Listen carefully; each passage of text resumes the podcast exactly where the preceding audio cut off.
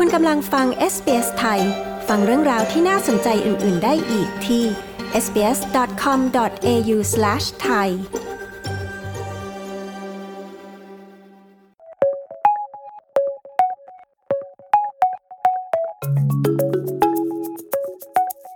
รายงานข่าวสายตรงจากเมืองไทยในวันนี้นะคะ ไปติดตามประเด็นสำคัญที่จะมีการหารือกันในการประชุมเอเปกประจำปี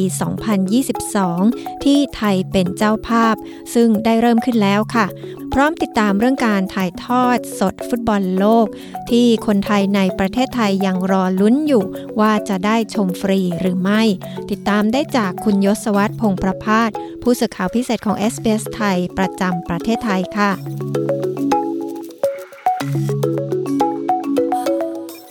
สวัสดีครับ คุณผู้ฟังทุกท่าน สวัสดีค่ะ คุณยศวัตรการประชุมเอเปกประจำปี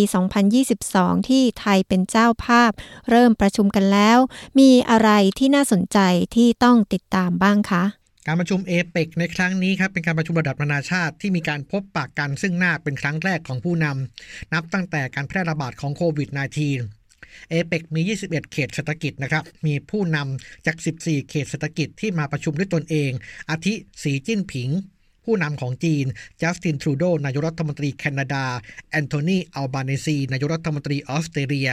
ส่วนวลาดิเมียร์ปูติน ผู้นำรัสเซียส่งผู้แทนเข้ามาร่วมประชุม เช่นเดียวกับประธานาธิบดีโจไบเดนของสหรัฐ ที่ส่งรองประธานาธิบดีกัมลาแฮร์ริสมาแทน ด้วยเหตุผลที่ว่าต้องไปร่วมพิธีแต่งงานของหลานสาวที่ทำเนียบขาว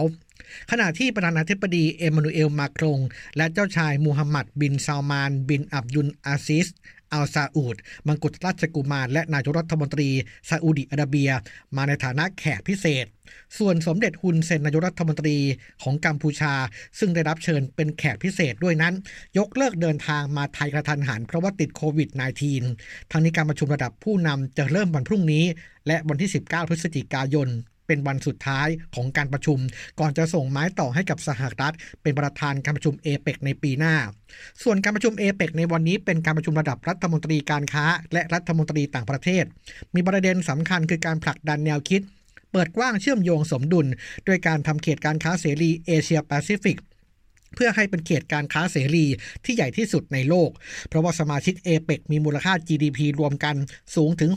61%ของ GDP ทั้งโลก นอกจากนี้ยังผลักดันการจัดทำเป้าหมายกรุงเทพ ว่าโดยเศรษฐกิจชีวภาพ เศรษฐกิจหมุนเวียน และเศรษฐกิจสีเขียว หรือ Bio Circular Green Economy BCG โมเดลที่มุ่งบูรณาการกลไกการค้าสิ่งแวดล้อมทรัพยากรให้เป็นองค์รวมและยั่งยืน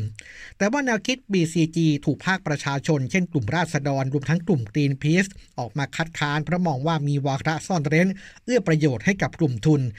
โดยอย่างเช่น การแก้กฎหมายคุ้มครองพันธุ์พืช แก้นิยามพันธุ์พืชพื้นเมือง รวมไปถึงการเสนอปลดล็อกกฎหมายส่งเสริมเอกชน ปลูกป่าในที่ดินของรัฐ3ล้าน2แสนไร่พร้อมกับลดภาษีคาร์บอนเครดิต เพิ่มพื้นที่ปลูกป่า ลดก๊าซเรือนกระจก ซึ่งพบว่าอาจจะเป็นการเอื้อประโยชน์ให้กับบริษัทพลังงาน เข้ามาเบียดเบียนทรัพยากรของประชาชน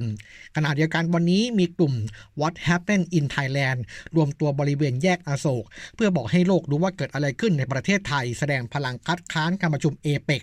ส่วนกลุ่มราษฎรที่ชุมนุมที่ลานคนเมืองสาราว่าการกรุงเทพมหานคร ซึ่งเป็นพื้นที่ที่ถูกจัดไว้สำหรับการเคลื่อนไหวการชุมนุม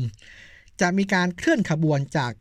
จากบริเวณลานคนเมือง มาที่ศูนย์การประชุมแห่งชาติสิริกิติ์วันพรุ่งนี้ ซึ่งรัฐบาลเองประกาศให้เป็นพื้นที่ เป็นพื้นที่หวงห้ามนะครับ เพราะว่าเป็นพื้นที่ที่มีการจัดการประชุมเอเปกนะครับนอกจากสาระสำคัญของการประชุมแล้ว ไทยก็ยังจะนำเสนอซอฟต์พาวเวอร์สร้างความประทับใจให้กับผู้เข้าร่วมประชุมด้วย มีรายละเอียดอย่างไรคะ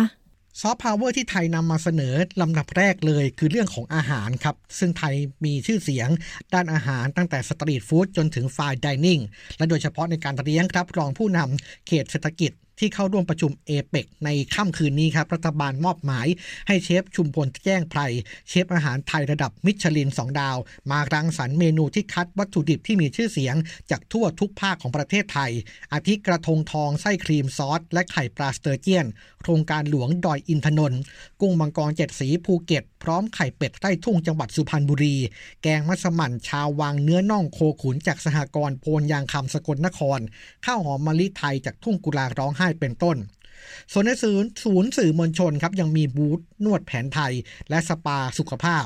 รวมทั้งซุ้มการทำกิจกรรมขนมไทย สร้างสีสันในงานเอเปกและเมื่อค่ำวานนี้ครับ ทางการไทยครับนำบัวขาวบัญชาเมฆนักมวยไทยชื่อดังมาแสดงแม่ไม้มวยไทย ให้สื่อมวลชนทั้งชาวไทยชาวต่างชาติ รับชมกันด้วย ขณะเดียวกันไทยนำเสนอประเด็นการประชุมสีเขียว ตั้งแต่ศูนย์การประชุมแห่งชาติเศรษฐกิจที่ออกแบบอาคารเป็นมิตรกับสิ่งแวดล้อม ใช้พลังงานหมุนเวียนสอดคล้องกับแนวคิด BCG อันประกอบไปด้วยการใช้ทรัพยากรชีวภาพ เป็นทรัพยากรหมุนเวียน และคำนึงถึงการนำวัสดุต่างๆ กลับมาใช้ประโยชน์ให้มากที่สุด สอดคล้องเศรษฐกิจสีเขียว เป็นมิตรกับสิ่งแวดล้อม ส่วนศูนย์สื่อมวลชนเน้นใช้วัสดุหมุนเวียน ลดการเกิดก๊าซเรือนกระจก รวมทั้งของที่ระลึกนะครับ เป็นกระเป๋าที่ผลิตจากเส้นใยโพลีเอทิลีนพอลิเมอร์ แบบปราศจากพลาสติก ใส่ใจสิ่งแวดล้อมเป็นต้นครับ มีประเด็นอีกประเด็นที่น่าสนใจ ซึ่งคนไทยกำลังรอลุ้นกันตอนนี้นะคะ ก็คือคนไทยในประเทศไทยนั้นจะได้ดูฟุตบอลโลกฟรีหรือไม่ หลังยังเจรจาซื้อลิขสิทธิ์ถ่ายทอดสดไม่ได้ ปัญหาเรื่องนี้เกิดจากอะไรคะ ที่มาของปัญหาดังกล่าวครับ มาจากกฎที่เรียกว่า must have และ must carry สาระสำคัญเป็นหลักเกณฑ์ที่คณะกรรมการกิจการกระจายเสียง กิจการโทรทัศน์และกิจการโทรคมนาคมแห่งชาติ หรือกสทชกำหนดให้ประชาชนต้องสามารถรับชมการเผยแพร่กีฬาที่สำคัญของโลกทั่วถึงและเท่าเทียม อย่างเช่น มหกรรมกีฬาฟุตบอลโลก ประกาศนี้ออกมาตั้งแต่ช่วงก่อนฟุตบอลโลกปี 2014 ซึ่งช่วงนั้นเอกชนที่ได้ลิขสิทธิ์ ร้องศาลปกครอง และศาลเห็นว่ากฎดังกล่าวไม่เป็นธรรมไม่ชอบด้วยกฎหมาย และให้เพิกถอนกฎนี้ ส่งผลให้จะดูบอลก็ต้องเสียเงินซื้อกล่องหรือว่า set top box ทำให้คสช.ครับที่มีพลเอกประยุทธ์จันทร์โอชาเป็นหัวหน้า ซึ่งมีการประกาศนโยบายคืนความสุขให้คนในชาติ ในช่วงนั้นครับสั่งการให้มีการถ่ายทอดสดฟุตบอลโลกทุกนัด เพื่อให้ประชาชนดูฟรี ประเด็นนี้ก็ส่งผลให้ทางเอกชนเสียผลประโยชน์นะครับ ต่อมาในฟุตบอลโลกปี 2018 รัฐบาลของพลเอกประยุทธ์เช่นเดิม ต้องประสานขอความร่วมมือเอกชน ช่วยนำเงินไปร่วมกันไปซื้อลิขสิทธิ์ฟุตบอลโลก ให้ประชาชนดูฟรีก็ใช้เงินถึง 1,400 ล้านบาท แต่ว่าฟุตบอลโลกปีนี้ครับ ซึ่งจะมีขึ้นในอีกไม่กี่วันนี้แล้ว กลับไม่มีเอกชนรายใด ยื่นซื้อลิขสิทธิ์ถ่ายทอดสดด้วยเพราะว่าเกรงจะขาดทุน เนื่องจากซื้อมาแล้วก็ต้องให้ประชาชนดูฟรี ไม่สามารถเอาไปขายได้ซึ่งค่าลิขสิทธิ์คิดเป็นเงิน 1,600 ล้านบาท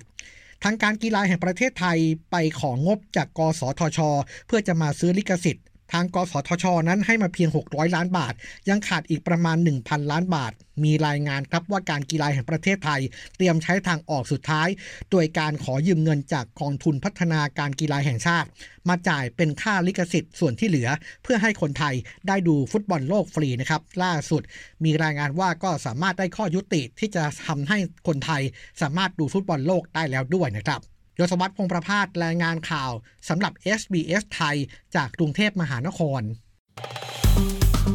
กดไลค์แชร์ และแสดงความเห็นไป follow SBS ไทยทาง Facebook